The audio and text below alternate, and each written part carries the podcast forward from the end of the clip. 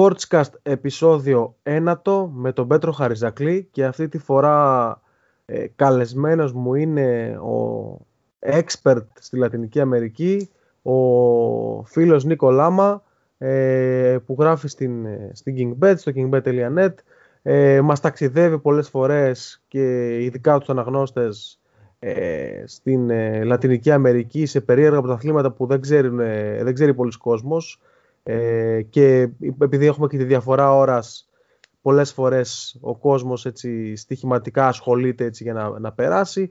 Ε, Χιλή, Περού, Κολομβίες, τα πάντα, τα πάντα όλα. Ε, γεια σου Νίκο.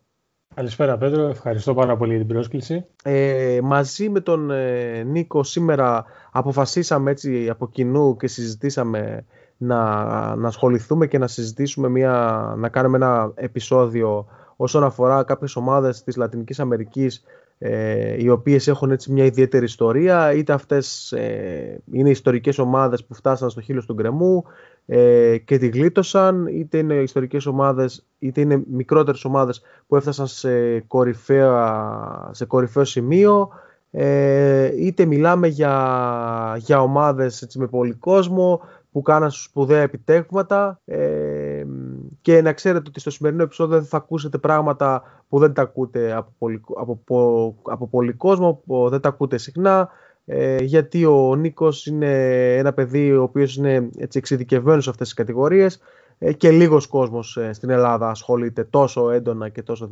δυναμικά ε, με, αυτό, με αυτό το κομμάτι των, ε, των χωρών. Ε, Νίκο, θα ήθελα να μου πεις αρχικά πριν ξεκινήσουμε την απαρίθμηση των ομάδων των οποίων κάναμε, πώς μπήκε αυτό το μικρόβιο ε, να ασχολείσαι με τη Λατινική Αμερική; Ε, να σου πω την αλήθεια, Πέτρο, ε, από μικρός από τα αδέρφια μου, επειδή έχω δύο μεγάλους αδερφούς και όλοι παίζαμε μπάλα, ε, μας άρεσε πάρα πολύ. Έτσι, ασχολιόμασταν όλη μέρα, βλέπαμε μπάλα, πέρα από το στοιχηματικό κομμάτι εννοείται. Και τα βράδια, μερικά βράδια που ξεχώρισα ήταν αυτά που βλέπανε Μεξικό, Χιλή, Περού, Κολομβία και όπως από μικρός χάζευα και εγώ μαζί τους, ε, άρχισε να μου αρέσει πάρα πολύ αυτό το πάθος που βγάζουν οι παίχτες, ε, αυτή η δυναμική, το πιο άναρχο στυλ ποδοσφαίρου. Να σου πω την αλήθεια, έχω βαρεθεί λίγο την Ευρώπη, δηλαδή πολλές φορές ε, χάνω πολλές μεταγραφές παιχτών. Λέω πότε πήγε αυτός εκεί, πότε πήγε ο άλλος εκεί. Ακριβώς επειδή έχω χάσει επαφή, ασχολούμαι πάρα πολύ με τη Λατινική Αμερική και πλέον το αγαπώ αυτό το ποδόσφαιρο. Το θεωρώ, το θεωρώ πιο ρομαντικό, να σου πω. Mm-hmm. Πολλές φορές όμως δεν είναι και πιο, να το πω έτσι, ε, λιγότερο ωραίο στα μάτια. γιατί ο κόσμος, ξέρω εγώ, θέλει να βλέπει θέαμα. Ε, στην Ευρώπη υπάρχουν ομάδες που προσφέρουν θέαμα και στην ε, Λατινική Αμερική, ναι, μεν υπάρχουν πάρα πολλά ταλέντα, υπάρχουν πάρα πολλά διαμάντια που μπορούν να βρουν και ομάδες και το κάνουν πολλές φορές. Αλλά πολλές φορές μπορεί να δεις και ένα στήρο 0-0 ε, με πολλές κάρτες, με πολύ ξύλο και να μην δεις κάτι εκτός από πάθος. Ακριβώς. Απλά αυτό συμβαίνει πολλές φορές ε, λόγω κινήτρου. Επειδή έτσι όπως διαμορφώνεται, διαμορφώνεται η κάθε λίγα, ε, αναγκαστικά μια ομάδα φέτος ε, μπορεί να παίξει για την παραμονή της λόγω ειδικής βαθμολογίας και του χρόνου να κυνηγάει κυνηγάει το πρωτάθλημα. Mm. Έχει πολλές αξιομοιώσεις κάθε χρονιά σε πάρα πολλά πρωταθλήματα. Ωστόσο, βλέπω την άλλη μεριά. Ε, μ' αρέσει πολύ ο ρυθμός που έχουν τα παιχνίδια τους. Ε, Όπως είπα πριν, τα σκληρά μαργαρίσματα ξεχωρίζουν και νομίζω είναι πολύ διαφορετικό και από άποψη ότι ε, οι παίχτες ε, ψάχνουν την αναγνώριση και θέλουν να φύγουν, οπότε δίνουν το κάτι παραπάνω. Και σίγουρα είναι και πιο ανταγωνιστικό. Δεν έχουμε. Ακριβώς. Δεν ξέρω σε όλες, αλλά σε, σε, από αυτά που έχουμε συζητήσει και από αυτά που έψαξα έψαξα λίγο, έκανα και εγώ την έρευνά μου για να είμαι προετοιμασμένος σε αυτό που θα κουβεντιάσουμε. Ε, σίγουρα, σίγουρα υπάρχουν οι μόνιμες εισαγωγικά πρωταθλήτε με τα πολλά πρωταθλήματα, με πολλά κύπελα, αλλά σίγουρα και υπάρχουν και πρωταθλήματα όπως του Μεξικό για παράδειγμα που έχουμε συζητήσει που έχει πολλές αυξομοιώσεις, ε, διαφορετικές ομάδες το κατακτούν και σε άλλες χώρες ε, και αυτό είναι το, αυτό που δίνει το ενδιαφέρον εδώ στην, στην, ε, και στην Ελλάδα αλλά και στην Ευρώπη ε, υπάρχουν πάρα πολλές ε, ομάδες που το παίρνουν συνεχόμενα χρόνια και το ενδιαφέρον να τονεί. Ε, έτσι είναι Πέτρο και αυτό όπως είπα οφείλεται στο πώς διαμορφώνεται η κάθε λίγα από πλευράς κανονισμών. Ας πούμε στο Μεξικό έχουμε δύο πρωταθλήματα πλέον ε, στις 18 ομάδες σε κλαουσούρα και απερτούρα προκρίνονται στην τελική φάση 12. Επομένως μπορείς να φανταστείς τις πιθανότητες της κάθε ομάδας. Όλες πάνε για να κυνηγήσουν την τελική φάση και μετά στις, στα, στα διπλά μάτς και στα μονά αντίστοιχα ε, οι πιθανότητες είναι πιο μοιρασμένες, επομένως μπορεί να γίνει πολύ εύκολα κάποια Ε, το ίδιο συμβαίνει και στι πιο, στις πιο χαμηλές χώρες ε, Χιλή, Περού, Κολομβία, όπου και εκεί είναι τα πρωταθλήματα, ή μάλλον, μάλλον στη Χιλή ήταν ε, σε απερτούρα κλαουσούρα, τώρα έχει γίνει και εκεί ολόκληρη σεζόν. Ε, πιστεύω κυρίως από αυτό οφείλεται, mm-hmm. στο ότι είναι πιο μικρά τα πρωταθλήματα. Ωραία, μια που ανέφερες τη Χιλή, λέω να ξεκινήσουμε από τη Χιλή και μια ιστορική ομάδα, ε, την ιστορική ομάδα την Κόλο Κόλο, ε, πολλοί θα την έχουν ακουστά λόγω του στοιχήματος. Ε, είναι η μόνιμη πρωταθλήτρια στην, ε, στη Χιλή, όχι τα τελευταία χρόνια γενικότερα. Μάλιστα πριν από, θα με διορθώσεις γιατί δεν το θυμάμαι αυτό, πριν από λίγο καιρό, δεν ξέρω πόσο ακριβώς καιρό, έφτασε λίγο ε, ένα βήμα πριν τον πρώτο της υποβασμό. Βέβαια η αλήθεια είναι τα κατάφερες, νομίζω σε μπαράζ, αν δεν κάνω λάθος, ε, σε μπαράζ έκανε, έφτασε και πήρε την νίκη που ήθελε. Με τον κόσμο, αν, ε, αν δεν κάνω λάθος, είχε ένα, είχα δει ένα βιντεάκι με πάρα πολύ κόσμο παρά την πανδημία να την ξεπροβοδίζει για να πηγαίνει να, να αγωνιστεί στο παιχνίδι. Ε, να σώνει την κατηγορία, νομίζω δεν έχει υποβαστεί ποτέ. Ε, είναι μια ομάδα η Κόλο Κόλο με 32 πρωταθλήματα, 12 κύπελα, ένα κόπα Λιμπερταδόρε. Έχει φτάσει δύο φορές στο τελικό κύπελ ε, του Λιμπερταδόρε, μία φορά στο τελικό του Συνταμερικάνα και αγωνίζεται από ό,τι έχω δει στο στάδιο Monumental David Arellano, 47.000 και κάτι θέσεων. Mm-hmm. Αρχικά ήθελα να μου πεις ε, η πρώτη ερώτηση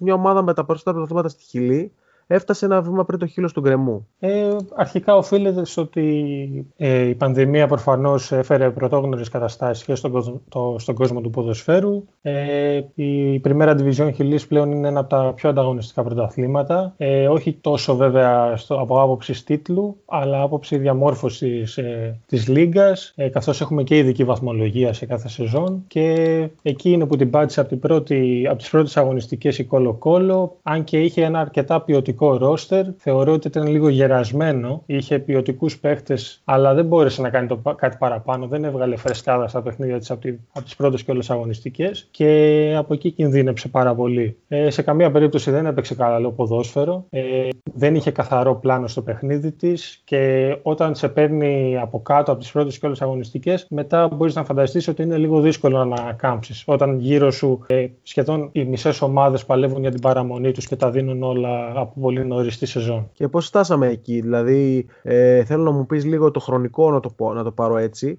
Ήταν το πρωτάθλημα, όπως είπες, δεν ήταν το ίδιο πέρσι. Ήταν ένα, έτσι. Ναι, ναι, ήταν ολόκληρη σεζόν. Ήταν, και φτάσαν στα play, στα play-off του στα, play, στα play-out. Ναι, ναι. Play-out, okay. ε, εκεί αντιμετώπισαν την Concepcion. Και από τη δεύτερη κατηγορία; Όχι, όχι, από την πρώτη.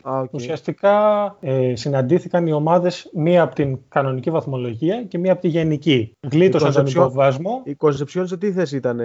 Ήταν στα μπαράζ υποβιβασμού, αλλά της ειδικής βαθμολογίας. Στην κανονική. Η Κολοκόλο, ε, εκεί ήταν η Κολοκόλο ακριβώς. Okay. η Κονσεψιόν όμως έπαιζε σε άλλη κατηγορία κανονικά; Όχι, όχι, στην Πριμέρα ήταν. Α, στην Πριμέρα, OK. Okay. Έπεφταν τρεις. Ναι. Έπεσε η Κοκίμπο, η Ικίκε και η Κονσεψιόν. Και Όπως έλεγα Πέτρο, Κόλο Κόλο έκανε από πολύ νωρίς ε, προβληματική εμφάνιση. Ε, βέβαια αντιμετώπισε πολλά προβλήματα τραυματισμών, είχε τέτοια θέματα εννοείται, Όμως ε, σε καμία περίπτωση δεν θεωρείται δικαιολογημένη η σεζόν που έκανε πέρυσι. Πήγε να πέσει για πρώτη φορά στην ιστορία της και τα κατάφερε, ε, σώθηκε βασικά την τελευταία στιγμή και σε ένα μάτς με την Κονσεψιόν όπου δεν έβγαλε καθόλου ποιότητα στο παιχνίδι της, αλλά προσπάθησε με πολλά φάουλ, ε, ήθελε να παγώσει το ρυθμό συνέχεια στο παιχνίδι. Έτσι κατάφερε, με τα χίλια ζόρια δηλαδή, να πάρει ένα 1-0. Στο και... γήπεδο της Κόλο Κόλο έγινε αυτό; Έγινε σε, σε ουδέτερο. Και κέρδισε από ό,τι έχω δει με 1-0 από, το, ναι. από ένα γκολ στο 19ο λεπτό. Ένας, ενώ νομίζω ένας τσιρικά, αν δεν κάνω λάθος. Ναι, ναι, ναι. ναι. Που ακούγονται, ακούγονται,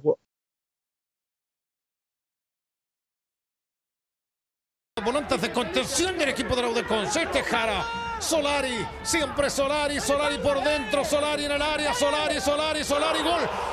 ¡Gol!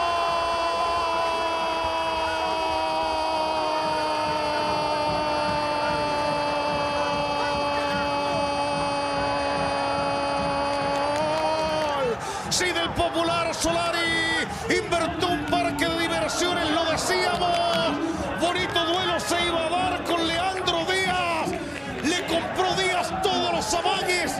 El chico NN que vino de Córdoba para abrazar un sueño de futbolista entró hasta la cocina.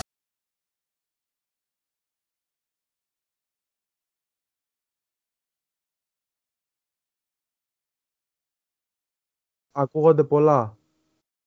Ε, έχει βγάλει πάρα πολύ καλά δείγματα ο Πιτσιρικάς. Ωστόσο, ε, υστερεί λίγο σε δύναμη και φυσική κατάσταση, γι' αυτό δεν βγάζει και 90 λεπτά, που αυτό είναι πάρα πολύ σημαντικό σε ένα τέτοιο πρωτάθλημα. Όταν θέλει να σε πάρει ένα μεγάλο κλαμπ, πρέπει να συμπληρώνεις σε 90 λεπτά, πρέπει να κάνεις γεμάτες εμφανίσεις, να το πω έτσι, γεμάτε σεζόν, πέρα από τα στατιστικά σε assist και goal. Οι εμφανίσεις νομίζω είναι το πρώτο πράγμα που κοιτάνε. Πώς ε, πώς είδες το ότι ο κόσμος την ξεπροβόδησε για να πάει στο. Ε, ναι, εδώ θα σου πω ότι ε, όταν έγραφα κιόλας μια ανάλυση, την ανάλυση αυτή για το Conception Call κόλλο Ε, πολλοί με ρώτησαν και καλά ότι λένε οι οπαδοί ότι ή κερδίζουμε ή, ή σας σκοτώνουμε και κάτι τέτοια. Ε, αυτό φαντάζομαι έγινε λίγο μεγαλύτερο, πήρε, μεγαλύτερη έμφαση να το πω έτσι από τον τύπο καθώς τα μέσα της χιλής δεν ανέφεραν κάτι τέτοιο, ήταν ένα, απλά ένα πανό. Ε, γενικότερα όλοι οι παίχτες αναγνώρισαν ε, τη στήριξη των οπαδών της και σε αυτούς τα έδωσαν όλα για αυτούς ουσιαστικά εννοείται και για την ιστορία του κλαμπ αλλά σε καμία περίπτωση δεν ήταν τόσο εκνευρισμένοι σε τέτοιο βαθμό. Δηλαδή, ακόμα και σε αυτή τη δύσκολη στιγμή προσπάθησαν να, να στηρίξουν την ομάδα τους. Έγινε στην Τάλκα το γήπεδο. Το... Ναι, ναι, ναι. Ναι, είναι, της Rangers. Ναι, είναι μακριά και από, τα, και από τις δύο ομάδες, θέλω να πω. Ε, εκτός Σαντιάγο. Ε, ναι, εκτός Σαντιάγο, αλλά κεντρική χιλή. Δεν είναι πολύ μακριά, σε καμία από τις δύο. Άρα και είχε πολύ κόσμο από ό,τι θυμάμαι, από ό,τι είχα δει λίγο. Ε, έξω από τις Κερκίδες, ναι, είχε πάρα πολύ κόσμο. Και στο, το ξεπροβόδισμα, να το πω έτσι. Ναι, ναι, εννοείται. Είδα δηλαδή χιλιάδες κόσμου ε, να περνάει μπροστά το λεωφορείο της, ε, της Κόλο Κόλο για να... Εννοείται. Άλλωστε, άλλωστε είναι η πιο δημοφιλής ομάδα στη Χιλή, η ιστορική ομάδα του Σαντιάγου, δεν έχει πέσει ποτέ. Αν μη τι άλλο έπρεπε κάπως να δείξουν την αγάπη τους οι φίλαθλοι. Τώρα με αυτό που είπες μου δίνεις ωραία πάσα, είσαι ωραίος πασέρ. Ε, σύμφωνα με μια έρευνα που βρήκα της Μάρκα το 2012, η Κόλο Κόλο είναι η ομάδα με τον περισσότερο κόσμο στην κατηγορία. Με ένα ποσοστό συντριπτικό θα έλεγα, ε, έτσι, 42%. Ε, πόσο σημαντικό είναι για μια ομάδα τέτοιου βεληνικού το να γίνεται μια τέτοια έρευνα και πόσο δίνει έτσι, κύρος σε αυτό το κομμάτι και πόση πίεση μπορεί να δώσει στους ποδοσφαιριστές; Ε, ακριβώς δίνει μεγάλο κύρος, αλλά δυστυχώς λόγω της πανδημίας ε, αγωνίστηκε όλη τη σεζόν σε ένα άδειο γήπεδο σίγουρα την επηρέασε αυτό. Από την άλλη βέβαια, άμα είχε φτάσει σε τέτοιο, σε τέτοιο βαθμό ώστε ακόμη και με κόσμο να έπαιζε στα μπαράζ, πιστεύω ότι θα ήταν αρνητικό το να έπαιζε με, με οπαδούς, όποιο γήπεδο, γήπεδο όπως είπες, είτε, είτε στην Τάλκα, είτε στο Σαντιάγο, είτε με διπλά μάτς και τα σχετικά. Είναι η πιο ιστορική σίγουρα, με εχθρούς στην Τετσίλε και την Κατόλικα, αμφότερες ομάδες από το Σαντιάγο, μεγάλη αντιπαλότητα η ανάμεσά τους. Η πίεση τώρα στους ποδοσφαιριστές, η αλήθεια είναι πως ο τεχνικός της πέρυσι, ο Γκουστάβο Κιντέρος, ο Αργεντίνο-Βολιβιανός, ε, πολλές φορές σε δηλώσεις του τόνισε ότι δεχόμαστε μεγάλη πίεση, αλλά απ' την άλλη αναγνώρισε ότι αυτό, ότι παίζουμε σε άδειο γήπεδο και ότι αυτό μας βοηθάει. Θεωρώ πάντως πως έπρεπε να κάνει πολύ καλύτερη, να έχει πολύ καλύτερη αντιμετώπιση πέρσι σε αυτό το κομμάτι. Εντάξει, γενικότερα είναι ε, οι, οι μεγάλες ομάδες σε κάθε χώρα πρέπει να μάθουν να παίζουν υποπίεση των, των, των, των φιλάθλων τους. Διότι ε, τι να πούνε δηλαδή και οι μικρές που δεν έχουν την υποστήριξη. Έτσι. Όταν έχεις τέτοια υποστήριξη. Όταν έχεις μια τέτοια υποστήριξη από τους οπαδούς, θα πρέπει να τους βγάζεις από και να μην έχεις την πίεση. Σίγουρα δεν είναι τόσο εύκολο και σίγουρα κρίνεται μια ομάδα το πόσο καλή είναι και από το πόσο εύκολα αντέχει την πίεση και πόσο όχι. Ε, αλλά OK. Okay. Ε, θεωρείς ότι η Κόλο Κόλο είναι μια ομάδα που βγάζει σπουδαίους ποδοσφαιριστές στην Ευρώπη; Γιατί ε, έχω διαβάσει τουλάχιστον για δύο σημαντικούς που τους ξέρει ο πολύς κόσμος, έχει κι άλλους αλλά δεν τους ξέρει ο πολύς κόσμος είναι ο Ματίας Φερνάντες ο οποίος τώρα παίζει στην Deportes La Serena στη Χιλή. Ναι, ναι. Ε, το, το 2006 πουλήθηκε έναντι 9,5 εκατομμυρίων δολαρίων στη Villarreal. Έχει παίξει ακόμα σε Sporting Λισαβόνα, Φιωρεντίνα και Μίλαν στην Ευρώπη. Αλλά και ο γνωστός, ο πιο γνωστός σε περισσότερους όλους, ο Αρτούρο Βιδάλ, ο μέσος της Σίντερ, ο οποίος πουλήθηκε έναντι 7,7 εκατομμυρίων δολαρίων στην Bayer Leverkusen ε, πριν πολλά χρόνια και έχει παίξει ακόμα σε Juventus, Bayer και Barcelona. Θεωρείς ότι είναι μια ομάδα η οποία εκτός από τους τίτλους ε, μπορεί στη Χιλή να έχει το, το ρόλο του φυτορίου ή του, της ομάδας που βγάζει σπουδαίους παίχτες οι οποίοι θα κάνουν το επόμενο βήμα πέρα από τον Ατλαντικό. Ε, παλαιότερα ίσχυε αυτό σε πολύ μεγαλύτερο βαθμό. Ε, τα τελευταία χρόνια ωστόσο και με την πτώση της ε, σαν ομάδα και σε τίτλους και, και που κάνει καταρχάς χειρότερες πορείες έχει πέσει αισθητά σε αυτό το κομμάτι. Ε, δεν βγάζει πλέον τόσο καλούς ποδοσφαιριστές εννοείται. Ο Μάτι Φερνάντες έκανε τρομερές σεζόν ε, πριν φύγει για την Ευρώπη και έβγαλε μάτια σε Sporting και Φιωρεντίνα και Villarreal εννοείται. Πιο μετά στη Μίλαν έπεσε, εντάξει, και τώρα είναι ένας παίχτης ο οποίος ε, έχει πολύ σεβασμό εννοείται από τον κόσμο. Όμως ε, τα τελευταία χρόνια η Κόλλο Κόλλο έχει πέσει πολύ σε αυτό το θέμα. Ε, μαζεύει ουσιαστικά περισσότερους παίχτες από Αργεντινή, ε, που είναι αγαπημένοι, θα το πω έτσι. Ενώ προσπαθεί να βρει ε, καλούς παίχτες και επιτηρικάδε από τις ε, υπόλοιπες ομάδες του πρωταθλήματος. Αντί να εξελίξει τους δικούς της, δηλαδή. Ακριβώς, ακριβώς. Και αυτό οφείλεται καταρχάς ότι πολλές φορές ε, ξεκινάει τη σεζόν με πάρα πολύ μεγάλο ρόστερ. Παρότι διαθέτει αρκετά ποιοτικούς ποδοσφαιριστές, πολλοί μένουν απ' έξω. Επομένως χάνουν ρυθμούς, ε, χάνουν και οι μικροί ρυθμούς ε, και κάπου χάνεται λίγο αυτό. Άρα πρέπει να, βρει, να βρεθεί μια ισορροπία έτσι. Ακριβώς, Γιατί προφανώς παίζει ρόλο και το, η διοίκηση, το management ναι, και ναι, ναι. παίρνουν αποφάσεις. Αυτοί, αυτοί παίρνουν ε, τις αποφάσεις ακριβώς. Είναι πιο σημαντικοί παράγοντες αυτό. Η τελευταία ερώτηση όσον αφορά το, την κόλο κόλο είναι αν θεωρείς ότι η πτώση της τα τελευταία χρόνια σε αγωνιστικό ρυθμό και σε επίπεδο ποριών που την, ε, την έφτασε ένα βήμα πριν το φάσμα του επιβασμού αν έχει παίξει ρόλο την τελευταία τριετία ειδικά ότι έχει αλλάξει πέντε προπονητές. Ε, κοίτα, είναι ένα πολύ συνηθισμένο φαινόμενο γενικά στη Λατινική Αμερική. Θα το έλεγα όπως και εδώ στην Ελλάδα. Έτσι, κρίνουμε πολύ εύκολα έναν προπονητή, ε, δύο κακές εμφανίσεις εγώ, με το καλημέρα, έτσι και, και, και στη Χιλή και γενικότερα στη Λατινική Αμερική. Δεν νομίζω ότι έπαιξε τόσο ρόλο οι, αλλα... οι πολλαπλές αλλαγές ε, προπονητών, αλλά κυρίως το ότι η διοίκηση δεν διάλεξε δεν ήθελε πώς να, το πω, να φέρει προπονητές ε, που να συμβαδίζουν με τον τρόπο παιχνιδιού της, με αυτό που θέλει να βγάλει στο γήπεδο ο σύλλογος, να το πω έτσι. Το Έφερε... DNA του συλλόγου. Ακριβώς. Έφερε προπονητές με διαφορετικές φιλοσοφίες. Ε, αυτό έφερε προβλήματα, ε, άργησε πάρα πολύ να, να βρει τα πατήματά της και γι' αυτόν τον λόγο ε, κατέληξε να παίζει το κεφάλι της στα, παρά, στα μπαράζ υποβασμού. Yeah. Άλλωστε, πέρυσι είχε και τον Κιντέρος, ο οποίος ε, είχε κατακτήσει πρωτάθλημα με την Κατόλικα. Εντάξει, σίγουρα θα μπορούσε να κάνει κάτι καλύτερο από το, άμα τον είχε από την αρχή της σεζόν. Ε, πολύ ωραία, ωραία ενδιαφέροντα όλα αυτά που είπαμε για την Κόλο Κόλο. Μια ομάδα, όπως είπαμε, που έφτασε να βγει από τον πρώτο υποβασμό, δεν έχει υποβαστεί ποτέ. Είναι τη ομάδα που δεν, το έχει, δεν, το έχει, δεν έχει συμβεί ποτέ αυτό. Και ήρθε η ώρα να, να πάμε λίγο στο αντίθετο άκρο σε ένα απόλυτο κοντράστ μιας ομάδας μικρής, συσσαγωγικά θα την έλεγα, γιατί μεγάλωσε ξαφνικά. Η μικρούλα από την Αργεντινή, η Defensa Justicia, έφτασε στην κορυφή του Αμερικάνα πριν από δύο μήνες περίπου ο Κρέσπο, ο Ερνάν Κρέσπο, ένας από τους αγαπημένους μου ποδοσφαίρε όταν ήμουν πιτσυρικά και έβλεπα Ιταλικό ποδόσφαιρο, την οδήγησε εκεί. Τα γεράκια, νομίζω όπως είναι το παρατσούκλι τους, έφτασαν για πρώτη φορά στην, την κορυφαία κατηγορία της Αργεντινής το 2014 και 7 χρόνια αργότερα κατέκτησαν το σπουδαιότερο τίτλο της ιστορίας τους. Εντάξει, είναι πολύ σημαντικό όταν μια ομάδα είναι 7 χρόνια στην πρώτη κατηγορία να πάει να παίρνει το Σουνταμερικάνο, το οποίο Σουνταμερικάνο για όσους δεν γνωρίζουν είναι στο επίπεδο για τη Λατινική στο επίπεδο του Europa League. Ακριβώς, μια ομάδα. Ακολουθεί μετά το Libertadores. Ακριβώς.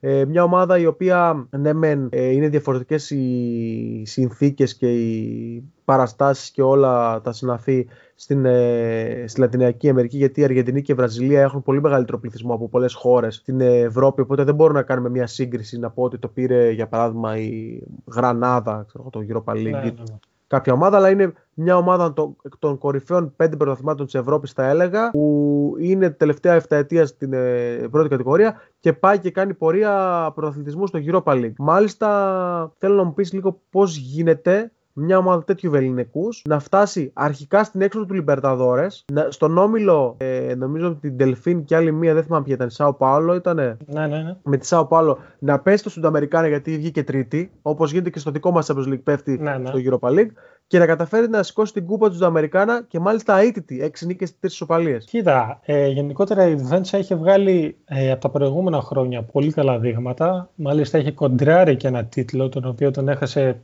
τελευταίες αγωνιστικές. Επομένως ε, είχε πάντα το ρόστερ ε, για να καταφέρει πράγματα. Τώρα από εκεί και πέρα η διοίκηση έπαιξε μεγάλο ρόλο σε αυτό. Έφερε πολύ καλούς παίχτες και είχε καθαρή ιδέα στο παιχνίδι της και θεωρώ ότι η άφηξη του Ερνάν Κρέσπο στον πάγκο της πέρυσι ήταν εξαιρετική. Θεωρώ ότι ε, μόνος του δηλαδή αξίζει αυτό το κύπελο καθώς από την αρχή που ανέλαβε την ομάδα έβγαλε ουσιαστικά τον εαυτό του στο γήπεδο, να το πω έτσι, εσύ που τον πρόλαβες κιόλας. Ε, ήταν εξαιρετικός, έπαιξε επιθετικό ποδόσφαιρο από την αρχή της σεζόν και ήταν πραγματικά τρομερή η πορεία που έκανε. Τώρα, όσο λες ε, που τερμάτισε τρίτη στο Λιμπερταδόρες, ε, σίγουρα εκεί ήταν λίγο πιο δύσκολα τα πράγματα. Όταν αντιμετωπίζεις ομάδες που παίζουν και πιο κλειστά και προσπαθούν να πάρουν και τον οποιοδήποτε βαθμό, σίγουρα δεν μπορεί να σου βγει το στυλ παιχνιδιού σου τόσο καθαρά στον αγωνιστικό χώρο. Και νομίζω εκεί ότι μπερδεύτηκε λίγο και δυσκολεύτηκε, ωστόσο ο Κρέσπο ήταν διψασμένος για ένα τίτλο, ήθελε να κάνει το βήμα παραπάνω και τα κατάφερε. Ήταν τρομερή η παρουσία της Δεφέντσα στο Σουνταμερικάνα έκτοτε. Μάλιστα, στον τελικό, αν δεν κάνω λάθος, ε, κέρδισε τη Λανούς. Ναι, ναι, ναι. ναι την, η οποία είναι εντάξει, πιο γνωστή συμπατριώτησα. ομάδα. Ε, συμπατριώτησα. Ε, τώρα δεν έχω μπροστά μου να σου πω την αλήθεια ποιους άφησε εκτός ε, στην, ε, στην αίτητη πορεία της. Το... Ε, νωρίτερα έχει αφήσει τη Βέλες που έβγαλε πάρα πολύ καλά δείγματα, ήταν εξαιρετική. Είχε αντιμετωπίσει και την Κοκκίμπο Ουνίδο. Και νομίζω ότι γενικότερα το πήρε πολύ δίκαια, όπως είπα ναι. πριν, το, το τίτλο. Το μυστικό, το μυστικό ήταν ε, ένας συνδυασμός, να το πω έτσι, της καλής οργάνωσης διοίκησης, γιατί φαντάζομαι δεν έχουν και τα τρέλα λεφτά στην Defensa. Όχι, έτσι. όχι, όχι. Και, πολύ και νεαροί ποδοσφαιριστές. Πολύ νεαροί ποδοσφαιριστές, ωστόσο αρκετά ταλαντούχοι. Έδωσαν το κάτι παραπάνω όπως είπα, είχε, προ... είχε βγάλει πολύ καλά δείγματα από τις προηγούμενες χρονιές και γι' αυτό δικαιώθηκε. Ε, πάντα έπαιζε καλό ποδόσφαιρο, με κάτω την μπάλα ε, και γενικότερα αυτό νομίζω ότι ήταν το μυστικό. Ήταν η ε. καλή οργάνωση, ε, πάνω κάτω παρόμοιο ρόστερ κάθε σεζόν, δεν έκανε πολλές ε, μεταγραφές. Ε, μεταγραφές ακριβώς. Οπότε δεν αλλοιώθηκε ε, έτσι, ο, το κορμός της. Ναι. Ε, αυτό που θα σε ρωτήσω πριν πάω στην ερώτηση για τον Κρέσπο, μια έτσι ενδιάμεση. Το όνομά της ε, σημαίνει στα ισπανικά άμυνα και δικαιοσύνη. Yeah. Έτσι. Defense justicia. Ε, θεωρώ ότι κατά το ίμιση το πέτυχε. Δηλαδή, defense δεν έκανε. Όχι, ναι. Γιατί είναι επιθετικό το ποδόσφαιρο. Αλλά justicia γιατί όπως μας λες ήταν δίκαιο το, το κατέκατσε. Ε, ήταν κατά το ίμιση έτσι πάνω στο όνομά της. Θεωρείς ότι ο Ερνάν Κρέσπο επειδή έχει τύχει και έχω ασχοληθεί μαζί του ε, και τον ήξερα σαν παίχτη που σου είπα και έχω κάνει και ένα θέμα στο metros.gr ε, για πώς κατάφερε να το φτάσει μέχρι εκεί. Είναι ένας μέτρο της τακτικής, τουλάχιστον στη Δεφένσα. Στη, νωρίτερα είχε, ήταν σε Banfield, ε, ήταν στην Ιταλία. Ε, στη Μόντενα, ναι. Έτσι, στη Μόντενα, ναι. Ε, στην Πάρμα νομίζω και στις ακαδημίες, ακαδημίες της. Ναι, ναι. Ε, θεωρώ ότι το σημάδεψε αυτή η πορεία του ε, παρότι ήταν μικρή, ένα χρόνο νομίζω, αν δεν κάνω λάθος. Στην, ε, Ακριβώς έναν χρόνο έκατσε. Στην, ε, στην Defensa. Έπαιξε γρήγορο και επιθετικό ποδόσφαιρο. Υπάρχουν ε, σίγουρα υπάρχουν πολλά δεδομένα για το πώς, ε, τι, τα κλειδιά, να το πω έτσι, λασκλάβες που λένε οι Αργεντίνοι στην ομάδα του Κρέσπο, πώς, πώς, ε, τις έμαθε πώς να βγάζει την, την μπάλα από την περιοχή σωστά, όχι με γιόμες, πώς να χρησιμοποιεί το πλάτος του γηπέδου, ε, πώς να έχει μια κινητικότητα στο αντίπαλη άμυνα και άλλαζε το σύστημα. Έτσι, είχα δει ότι άλλαζε το σύστημα πολύ συχνά και μέσα στον αγώνα αλλά και πριν τη διάρκεια των αγώνων, πριν την έναρξη των αγώνων, ότι δεν ήταν ο στάνταρ ήξεραν όλοι ότι θα παίξει αυτό, οπότε δεν ήταν προβλέψιμος. Είχε μια αρμηδική οργάνωση, οπότε ε, και κάποια τρίξ όταν ανέβαινε το back, ε, κάλυπτε κάποιος άλλος που δεν το έκανε όλο. Και, αλλά ε, ίσως το πρόβλημα ήταν έτσι ε, όταν έχανε τη συγκέντρωσή στην αμυντική γραμμή, αλλά γενικότερα ήταν πολύ, πολύ θετικό σαν, τακτική. Δηλαδή ήταν, θύμιζε, θύμιζε προπονητή που παίζει στην Ευρώπη ακριβώς. Ακριβώς. Ναι, εννοείται, έβγαζε Αυτό ήταν το κομμάτι θεωρείς που την οδήγησε εκεί κυρίως μαζί με την διοίκηση; Κοίτα, ε, όλα συνδυάζονται εννοείται. Δηλαδή πιστεύω ότι άμα δεν είχε αρκετά ικανό ρόστερ και βαθύ, γιατί ήταν πολύ απαιτητική η χρονιά, παίζανε σχεδόν κάθε δύο-τρεις μέρες. Εννοείται πως είχε καλές αλλαγές στον πάγκο του και αυτό το βοήθησε αρκετά και ότι όλοι θέλαν να δείξουν πράγματα. Ήταν ικανοί ποδοσφαιριστές που θέλουν να δείξουν το κάτι παραπάνω. Αυτό νομίζω ότι ήταν πάρα πολύ σημαντικό. Γενικότερα, όπως είπες, έβγαζε πάρα πολλούς αυτοματισμούς στο παιχνίδι του, πάντα σε υψηλό ρυθμό. Πάντα σε υψηλό ρυθμό. Έψαχνε πάρα πολύ καλά και στο χώρο ε, τους επιθετικούς της. Μάλιστα ο Μπράιαν Ρομέρο ήταν εξαιρετικός πέρυσι, ο Αργεντινός Φορ που έβαλε 10 γκολ σε 9 αναμετρήσεις στο κόμμα του Αμερικάνα. Ήταν για μένα ο καλύτερος της διοργάνωσης. Επομένως αυτό νομίζω ότι όλα ήταν θέμα συνδυασμού. Yeah. Είχε το κατάλληλο ρόστερ, πολλές, πολύ καλές αλλαγές και με τη φιλοσοφία του την επιθετική δικαιώθηκε γι' αυτό. Θεωρείς ότι, ε, και η τελευταία ερώτηση όσον αφορά την ε, Defensa, θεωρείς ότι μετά την κατάκτηση του Αμερικάνα ο Κρέσπο που αποχώρησε για τη, για τη Σάο Πάολο πήρε την ε, μεταγραφή, πήρε έτσι, το δικαίωμα να να, όπως, όπως διέπρεψε σε μεγάλες ομάδες κατά τη διάρκεια της ποδοσφαιρικής του καριέρας, να διαπρέψει και σε ποδοσφαιρικούς πάγκους κατά τη διάρκεια της προπονητικής του καριέρας. Πόσο θα επηρεάσει την defense αυτή ή πόσο επηρέασε μέχρι στιγμής την defense αυτή, αυτό; Και πώς είναι η επόμενη μέρα στην ομάδα; Κοίτα, όταν ε, παίρνεις ε, τον πρώτο σου διασυλλογικό τίτλο, πιστεύω πως ε, σίγουρα η ψυχολογία ήταν αρκετά καλή. Ε, μάλιστα, για αυτό το λόγο, με την αποχώρηση του Κρέσπο, ο οποίος, όπως είπα, ήθελε να κάνει το βήμα παραπάνω και δεν, δεν μπορούσε να αρνηθεί την ελκυστική πρόταση της Σάο Πάολο. Έτσι, η Defensa έφερε έναν παλιό γνώριμο, τον Μπεκασέσε, ε, νεαρός προπονητής, ε, με πολλές προσδοκίες και αυτόν του αρέσει το επιθετικό ποδόσφαιρο. Επομένως, θεωρώ ότι ήταν σωστή η κίνηση από πλευράς ε, φιλοσοφίας. Η διοίκηση δεν θέλησε να φέρει κάποιον προπονητή με διαφορετικό στυλ παιχνιδιού. Ε, νομίζω ότι ανταποκρίθηκε καλά γενικά. Τώρα θα φανεί βέβαια και με την Παλμέιρα στο Super Cup ε, της Λατινικής Αμερικής, στο Recopa Sudamericana. Άμα θα καταφέρει να το κατακτήσει, στο πρώτο θα σίγουρα, ένα, σίγουρα θα είναι ένα κομμάτι και αυτό σημαντικό. Εντάξει, πιστεύω όμως ότι περισσότερο θα κρυθεί από το, το αν θα μπορέσει να μπει να χτυπήσει προεμιτελικά στα. Ε, ναι, στη τελική φάση. Κόπα ναι.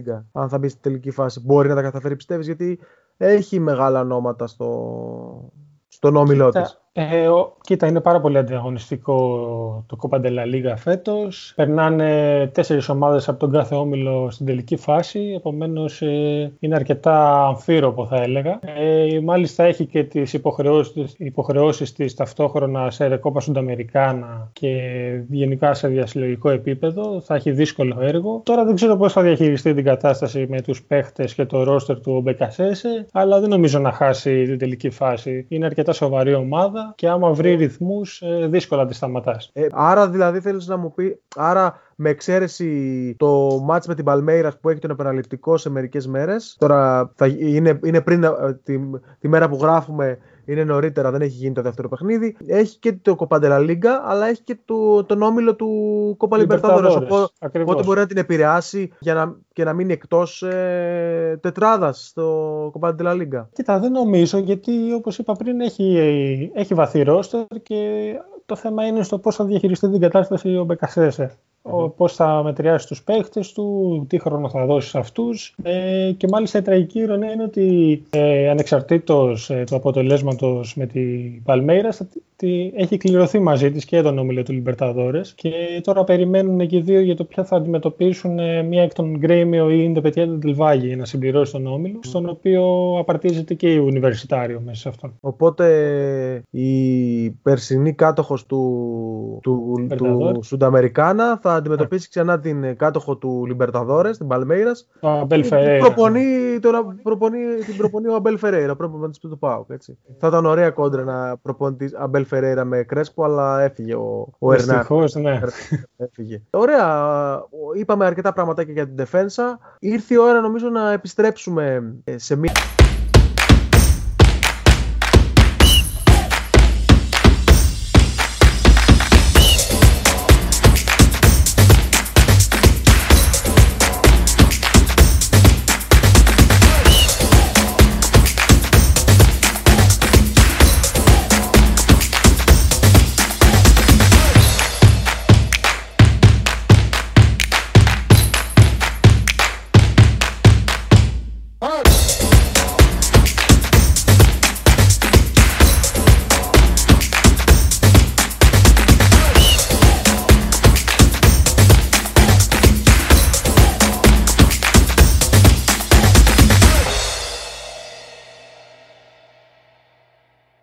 Νομίζω, νομίζω αν όχι την αγαπημένη, από τις αγαπημένες σου κατηγορίες, στη Χιλή. Ναι, ναι. Ε, αφού αναφερθήκαμε στην, ε, στην Κόλο Κόλο, ήρθε η ώρα να αναφερθούμε σε μια ομάδα η οποία ε, είναι, αν δεν κάνω λάθος, η τρίτη δύναμη στην ε, κατηγορία. Έχει 15 πρωταθλήματα και 4 κύπελα. Ε, πρώτη είναι η Κόλο Κόλο και μετά είναι η Ουνιβερσιτάτ Τσίλε. Μιλάω για την Ουνιβερσιτάτ Κατόλικα, ε, ομάδα επίσης του Σαντιάγο, αντίπαλος των άλλων δύο και έκανε ένα τρομερό επιτευγμά.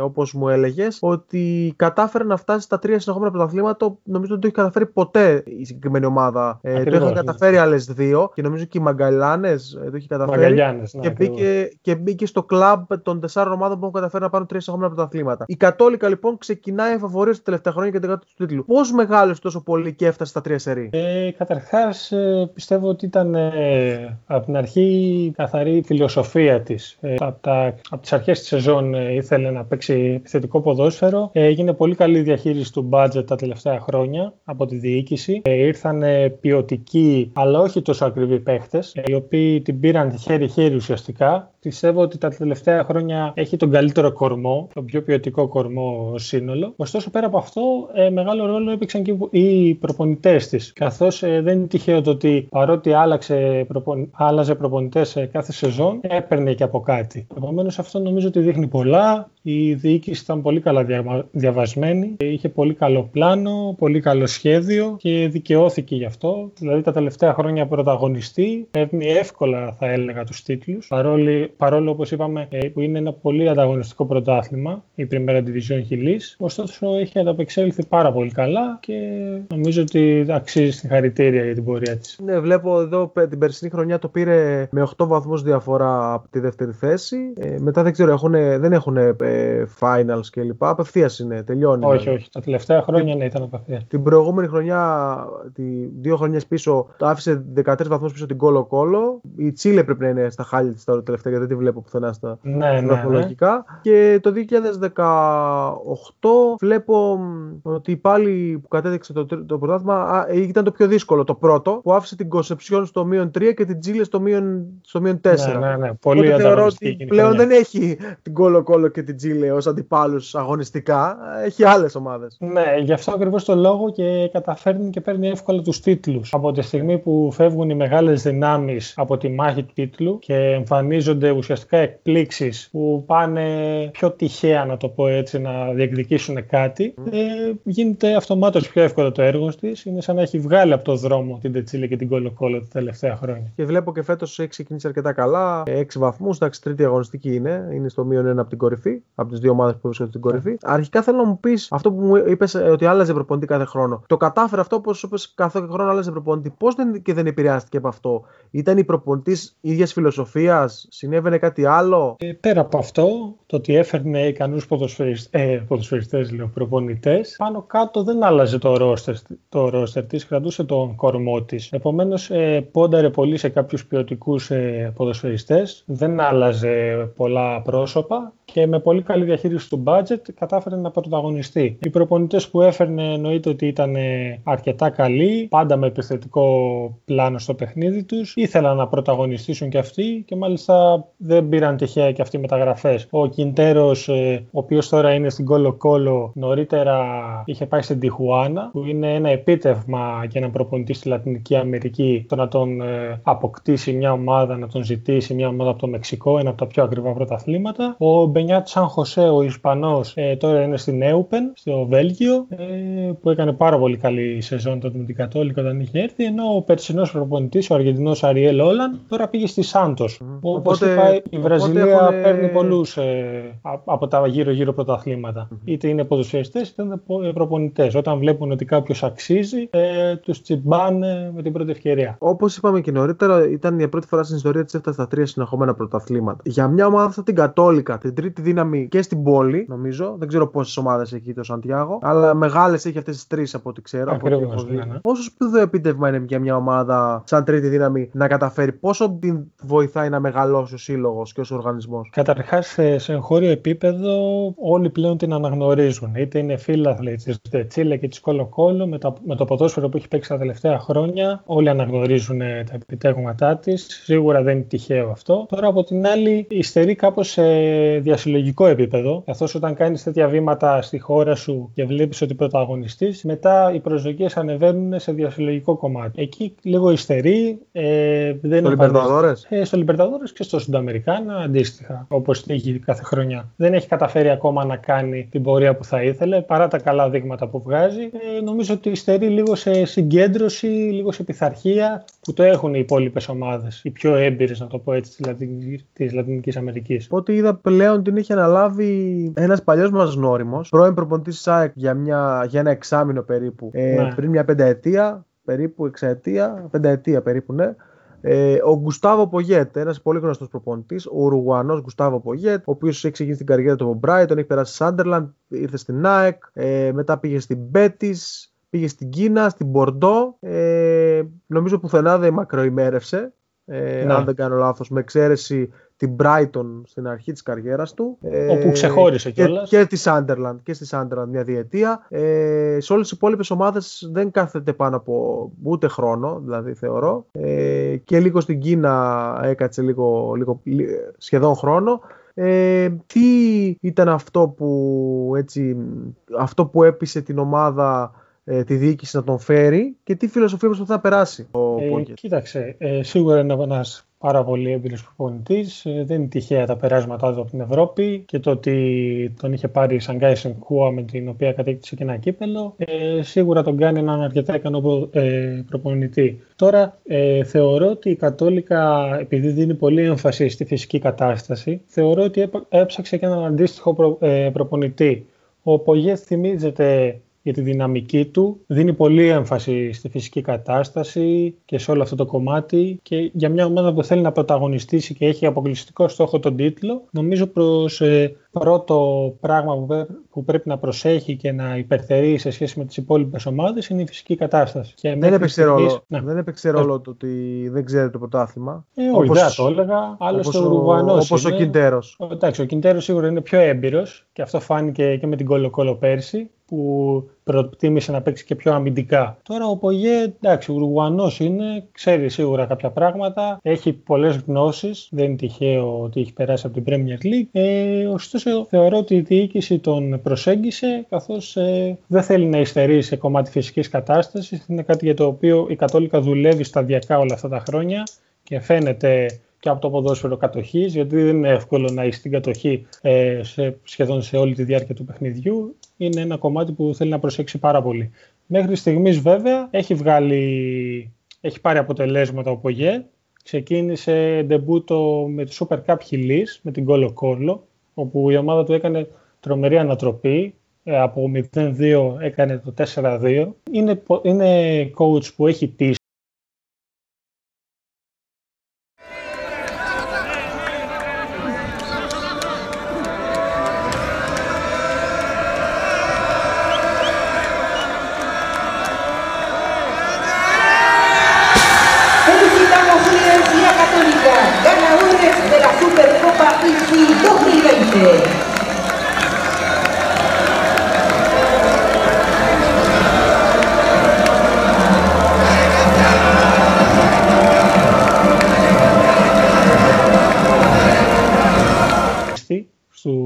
παίχτες του, τους ανεβάζει πάρα πολύ και πιστεύω ότι θα έχει, θα έχει καλό μέλλον. Τώρα το πώς θα κάτσει δεν το γνωρίζω, αλλά νομίζω ναι. ότι κάτι θα πάρει ακόμα στον πάγκο της Καθόλικα. Ε, στο επιτελείο του βρίσκεται και ένας Έλληνας, ε, προπονητής φυσικής κατάστασης ο Παναγιώτης ο Βουλγαρής, ο οποίος, αν δεν κάνω λάθος, ήταν μαζί του και στην ΑΕΚ, σε κάποιες άλλες ομάδες δεν τον είχε πάρει μαζί του, αλλά τον ξαναπήρε τώρα που πήγε στην, ε, στη, και στη Σαγκάη. Ναι, ναι, ναι, ναι. ναι. Αλλά δεν ήταν στην Πέτης, νομίζω δεν, δεν, είχε, δεν τον είχε πάρει. Σε κάποια, σε κάποια πορεία του, νομίζω στην Πορτό δεν ήταν. Ναι. Ε, Πώς αντιμετωπίζετε στη Χιλή ένας Έλληνας προπονητής φυσικής κατάστασης με έναν Ουρουγουανό προπονητή και πώς πήρε την απόφαση ο Πογέτη να τον ξαναπάρει μαζί του ενώ έχουν συνεργαστεί, αλλά δεν, τον, δεν είναι μέσα στο επιτέλειο του κάθε φορά, θέλω να πω, από ό,τι καταλαβαίνω. Ε, είναι γι' αυτό που σου λέω ότι ο Πογέτ φημίζεται για το ότι δίνει έμφαση στη φυσική κατάσταση. Προφανώς αναγνώρισε τις γνώσεις ε, και την όρεξη που έχει ο Παναγιώτης. Ε, είναι ένας φυσικός ε, είναι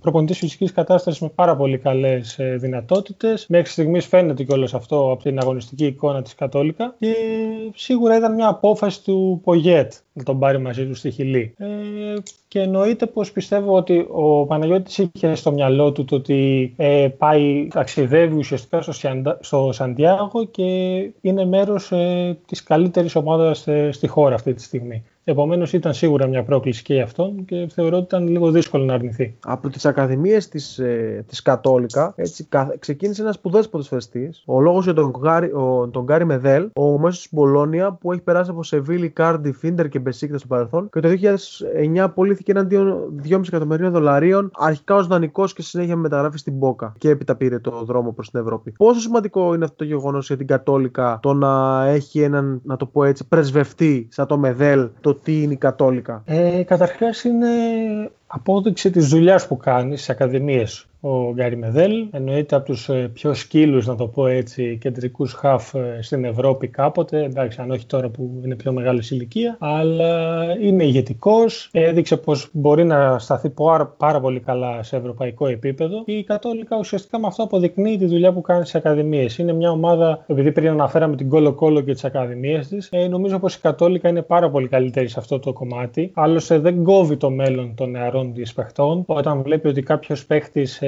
έχει κάποιες προτάσεις, ε, δύσκολα αρνείται. Δεν ζητάει το κάτι παραπάνω για να φύγει αυτός. Ε, γενικότερα στα παιχνίδια της χρησιμοποιεί πολλούς νεαρούς. Και Άρα φέτος, γίνεται selling club. Προσπαθεί να γίνει ναι, selling club. Έτσι. Ναι, και, και πέρσι λόγω πανδημίας, τραυματισμών και γενικά κόπωσης των παιχτών χρησιμοποίησε πάρα πολλούς οι οποίοι ξεχώρισαν και φέτος ακόμη έχουν θέσει το βασικό σχήμα.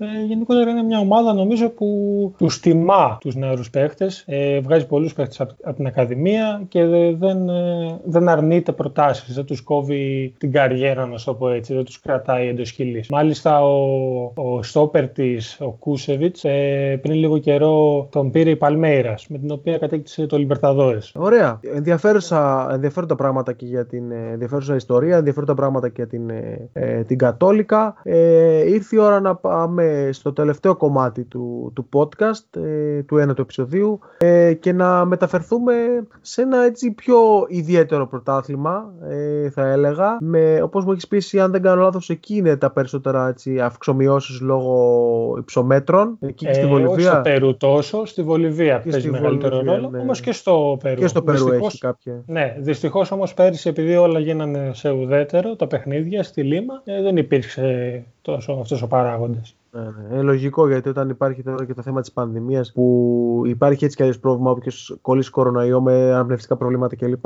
Είναι λογικό να υπάρχει τέτοιο θέμα. Ε, θα μιλήσουμε για μια ομάδα, την Allianz Lima. Ε, η, η, ομάδα είναι με τις, με τους δεύτερους, η δεύτερη ομάδα με τους περισσότερους τίτλους στο, στο Περού, με 23 πρωταθλήματα. Την τελευταία δεκαετία όμως έχει κατακτήσει μόνο ένα, έτσι, ε, το 2017. Και η Allianz Lima έφτασε στο σημείο ε, για πρώτη φορά στην ιστορία της να, να πέσει αγωνιστικά. Αν δεν κάνω πρώτη φορά στην ιστορία της πήγε να συμβεί αυτό ή συνέβη βασικά. Και, αλλά λίγο ε, αργότερα... Σε επαγγελματικό επίπεδο ουσιαστικά. Σε επαγγελματικό ναι. επίπεδο, ναι. Ε, αλλά τελικά την γλίτωσε. Γιατί μια άλλη ομάδα δεν μπόρεσε να αγωνιστεί και τελικά έμεινε στην κατηγορία. Ε, αρχικά θέλω να μου πεις πώς το κατάφερε αυτό, πώς έγινε, να μας πεις την ιστορία. Ε, κοίτα, γενικά ξεκίνησε με πολλά προβλήματα η περσινή σεζόν ε, και είχε ταυτόχρονα τις υποχρεώσεις της ε, στο Κόπα Λιμπερταδόρε. Ήθελε να δώσει έμβαση στο Λιμπερταδόρες εννοείται, σε μια διάκριση τουλάχιστον να περάσει στην τελική φάση. Ε, ωστόσο δεν τα κατάφερε.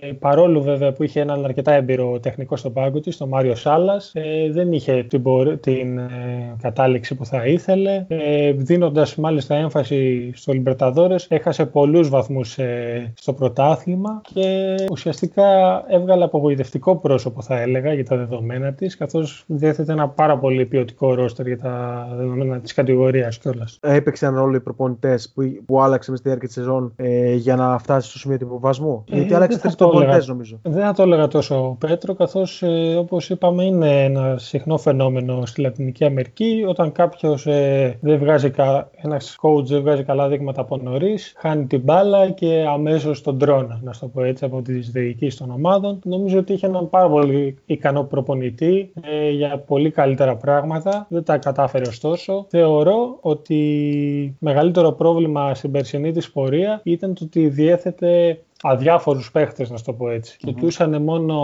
από όσα είδα εγώ τουλάχιστον αγωνιστικά. Έβλεπα όρεξη στα παιχνίδια τους Ολυμπερταδόρε. Όμως στο πρωτάθλημα και ακόμη και παίχτες οι οποίοι ήθελαν λεπτά, οι αναπληρωματικοί δηλαδή, δεν έβγαζαν τόσο όρεξη και νομίζω ότι γι' αυτό το πλήρωσαν κιόλας. Κατάφερε να μείνει, να μείνει στην κατηγορία τελικά εξαγω, εξωαγωνιστικά. Ναι. Πες μας λίγο την ιστορία, πώς έγινε αυτό ενώ με την άλλη ομάδα που δεν αγωνίστηκε. Αρχικά υπήρχε μεγάλη απογοήτευση εννοείται με την είδηση ότι τερμάτισε στην επικίνδυνη ζώνη και που επιβάστηκε. Ε, ακριβώς από πάνω τη σώθηκε η Κάρλος Στέιν, η ομάδα του Τσικλάγιο. Ε, ωστόσο αυτή λίγο πριν την έναρξη της καινούρια σεζόν, της φετινής, αντιμετώπισε πολλά οικονομικά προβλήματα. Ε, πολλοί παίκτες ήταν απλήρωτοι και από ό,τι φαίνονταν δεν μπορούσε να καλύψει αυτά τα προβλήματα που είχε. Έπειτα μπλέχτηκε το ΤΑΣ, ε, υπήρχαν αρκετά δρόμενα τέλος πάντων στη διοίκηση και εν τέλει, επειδή δεν μπόρεσε να, να,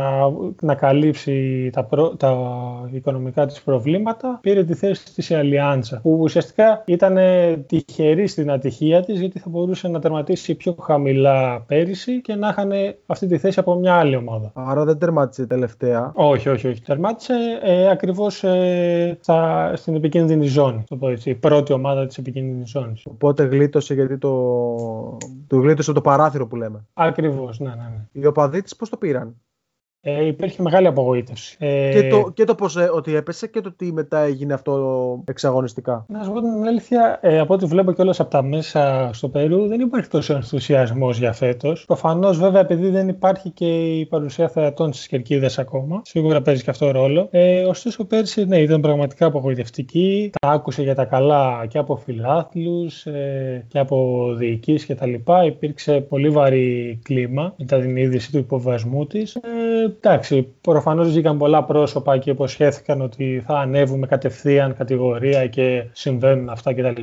Ωστόσο, ναι, άφησε μια πικρή γεύση στου οπαδού της και επειδή ακριβώς τη γλίτωσε από το παράθυρο, θεωρώ ότι φέτος δεν υπάρχει ο, ίδιο, ο ίδιος ενθουσιασμός. Δηλαδή, θεωρώ ότι οι οπαδοί δεν περιμένουν τόσα πολλά φέτος. Άμα ήταν διαφορετικά τα πράγματα και έπαιρνε την άνοδο με την αξία της, να σου το πω έτσι, σε περίπτωση που επιβαζόταν, θεωρώ ότι ναι, θα, υπήρξε, θα υπήρξαν πολύ μεγαλύτερες προσδοκίες mm-hmm. για τη φετινή σεζόν. Ε, βρήκα μία έρευνα σε αυτά που έψαξα το 2014 που έβγαλε την Αλιάνσα Λίμα την πιο δημοφιλή ομάδα στην Νότια Αμερική και τη δεύτερη πιο δημοφιλή στη Λατινική Αμερική. Γιατί κάποιοι μπερδεύουν τη Λατινική με τη Νότια Αμερική, δεν είναι το ίδιο πράγμα. Μάλιστα, από ό,τι βρήκα σε επίπεδο πίστης οπαδών, ήταν πιο πάνω και από Κορίνθε και Μπόκα. Κατά πόσο, πόσο πιστή είναι η οπαδή της δηλαδή στην ίδια σαν ομάδα. Κατά πόσο ισχύει αυτό; Κοίτα, για το ότι είναι η δεύτερη πιο δημοφιλή στην Νότια Αμερική, ε, δεν θα το έλεγα. Απλά μπορεί να προέκυψε καθώς ε, είναι μια πολύ ιστορική ομάδα της Λίμα, εννοείται. Ε, έχει μεγάλη μερίδα οπαδών στο μέρος της που τη στηρίζει. Ε, σε επίπεδο πίστης ε, θα συμφωνούσα, καθώς το Περού φημίζεται ότι και γενικά για τη θρησκεία τους είναι αρκετά φανατική με αυτό. Η καθολική της, ε, μάλιστα η Λίμα λέγεται αλλιώς και Σενιόρ Ντελος Μιλάγκρος που ουσιαστικά είναι και Η μια κυρία των εικόνα. θαυμάτων, κάπως έτσι. Ακριβώς, ναι. Είναι και μια εικόνα την οποία, για την οποία γίνονται αρκετές θρησκευτικές τελετές. Αποτελεί μεγάλη γιορτή στη Λίμα όταν γιορτάζεται αυτή. Επομένως νομίζω ότι είναι η- η ομάδα του λαού, να σου το πω έτσι, και γι' αυτό προκύπτει και αυτό. Αλλά εντάξει, μήπως είναι και λίγο υπερβολικό ότι είναι πάνω από Μπόκα και Corinthians σε επίπεδο πόσο πιστή είναι η παδί της. Ε, ναι, πιστεύω ναι, ότι είναι υπερβολικό, αλλά σίγουρα είναι αρκετά πιστή και αυτό που σου λέω από- για λόγους θρησκείας κυρίως και το ότι ταυτίζεται αρκετά με αρκετά θρησκευτικά θέματα από την ιστορία της. Πάμε και στην τελευταία ερώτηση ε, της, ε, του σημερινού επεισοδίου για τη Λίμα, για την Αλιάντζα Λίμα. Έχω διαβάσει πως το γήπεδο της, το εστάδιο Αλεχάντρο Βιγιανουέβα, ε, είναι το πιο επικίνδυνο γήπεδο στο Περού. Και αυτό γιατί βρίσκεται σε μία από τις πιο επικίνδυνες γειτονιές της Λίμα. Και έχω διαβάσει ότι γι' αυτό το λόγο βάλαν έξτρα κάμερες και φώτα LED και λοιπά έξω από το γήπεδο και μέσα στο γήπεδο και να μην υπάρχουν ε, καταστροφές και να μπορούν να βρουν αυτούς που κάνουν ε, τις ζημιές. Τι έχεις να πεις γι' αυτό, πώς το έχεις δει εσύ σο- τα χρόνια που παρακολουθείς; Ε, κοίταξε, εντάξει, προφανώς ε, από τη στιγμή που δεν έχω πάει κιόλας ε, στη Λίμα, ε, δεν μπορώ να το γνωρίζω αυτό από πρώτο χέρι. Ε, σίγουρα, ωστόσο, είναι αρκετά επικίνδυνη η γειτονιά η Λα Βικτόρια, στην οποία εδρεύει. Μάλιστα, θεωρώ ότι ταυτίζεται αρκετά και με το ποδόσφαιρο του δρόμου, που είναι αρκετά ενδιαφέρον κομμάτι και αξίζει να το δει και ο κόσμος, το Mundialito del Porvenir, που σε, απλά σε σοκάκια, σε στενά της Λίμα, και κυρίως εκεί στη Λα Βικτόρια, τη γειτονιά, μαζεύονται ομάδες ε, όπως είμαστε εμείς εδώ, ας πούμε, παρέες, να σου το πω έτσι, και παίζουν κανονικό πρωτάθλημα με παρουσία πάρα πολύ κόσμου. Ε, Επομένως, θεωρώ ότι, και ότι είναι αρκετά πυκνοκατοικημένη γειτονιά. Γι' αυτό θεωρείται αρκετά επικίνδυνη και καλό ότι είναι σε επικίνδυνο μέρος ε, εδρε- ότι εδρεύει η Αλιάνσα Λίμα. Αυτό δεν έχει, πε- δεν έχει επηρεάσει όμως την ομάδα σαν ομάδα. Όχι, σίγουρα. Απλά είναι αυτό που σου, λέω, που σου λέγα και πριν, ότι είναι η ομάδα του λαού. Γενικά στη Λαβικτόρια γίνονται πολλές ε, και θρησκευτικές ε, τελετές, όπως σου έλεγα. Υπάρχει πολλοί κόσμος και μάλλον γι' αυτό έχει βγει αυτή η φήμη. Ωραία. Ε, νομίζω ότι καλύψαμε μεγάλο κομμάτι και ιστορικών ομάδων που έφτασε ένα βή- βήμα, ε, πριν, ένα κομμάτι και ένα βήμα πριν το χείλος του γκρεμού όπως η Κόλο Κόλο και η Αλιάνσα Λίμα και ομάδες που, όπως η Defensa που έφτασε στο, στην κορυφή του Συνταμερικάνα αλλά και η, και η Κατόλικα η οποία έχει κάνει ένα σπουδαίο επίτευγμα για τα δεδομένα της Χιλής να πάρει τρεις νούμερα από τα αθλήματα. Ε, ήταν μια, έτσι, μια έτσι, εισαγωγή να το πω έτσι, μια, ε, μας έβαλες μέσα στα άδυτα του Λατινοαμερικάνικου ποδοσφαίρου. Εντάξει, όσοι ασχολούνται με αυτό κυρίως ξέρουν Αργεντινή και Βραζιλία θεωρώ. Πιο λίγοι είναι αυτοί που ασχολούνται Ναι, ναι. με τα... αυτά που ασχολείσαι εσύ τα πρωταθλήματα. Θα ήθελα να σε ευχαριστήσω για τη συμμετοχή σου στο ένα επεισόδιο του, του Sportscast και να ευχηθώ έτσι τα καλύτερα. Εγώ ευχαριστώ Πέτρο και σε ευχαριστώ για, ιδιαίτερα για την πρόσκληση. Εννοείται πως θα τα λέμε και ως συνάδελφοι στο μέλλον και εύχομαι και εγώ τα καλύτερα. Να σε καλά Νίκο.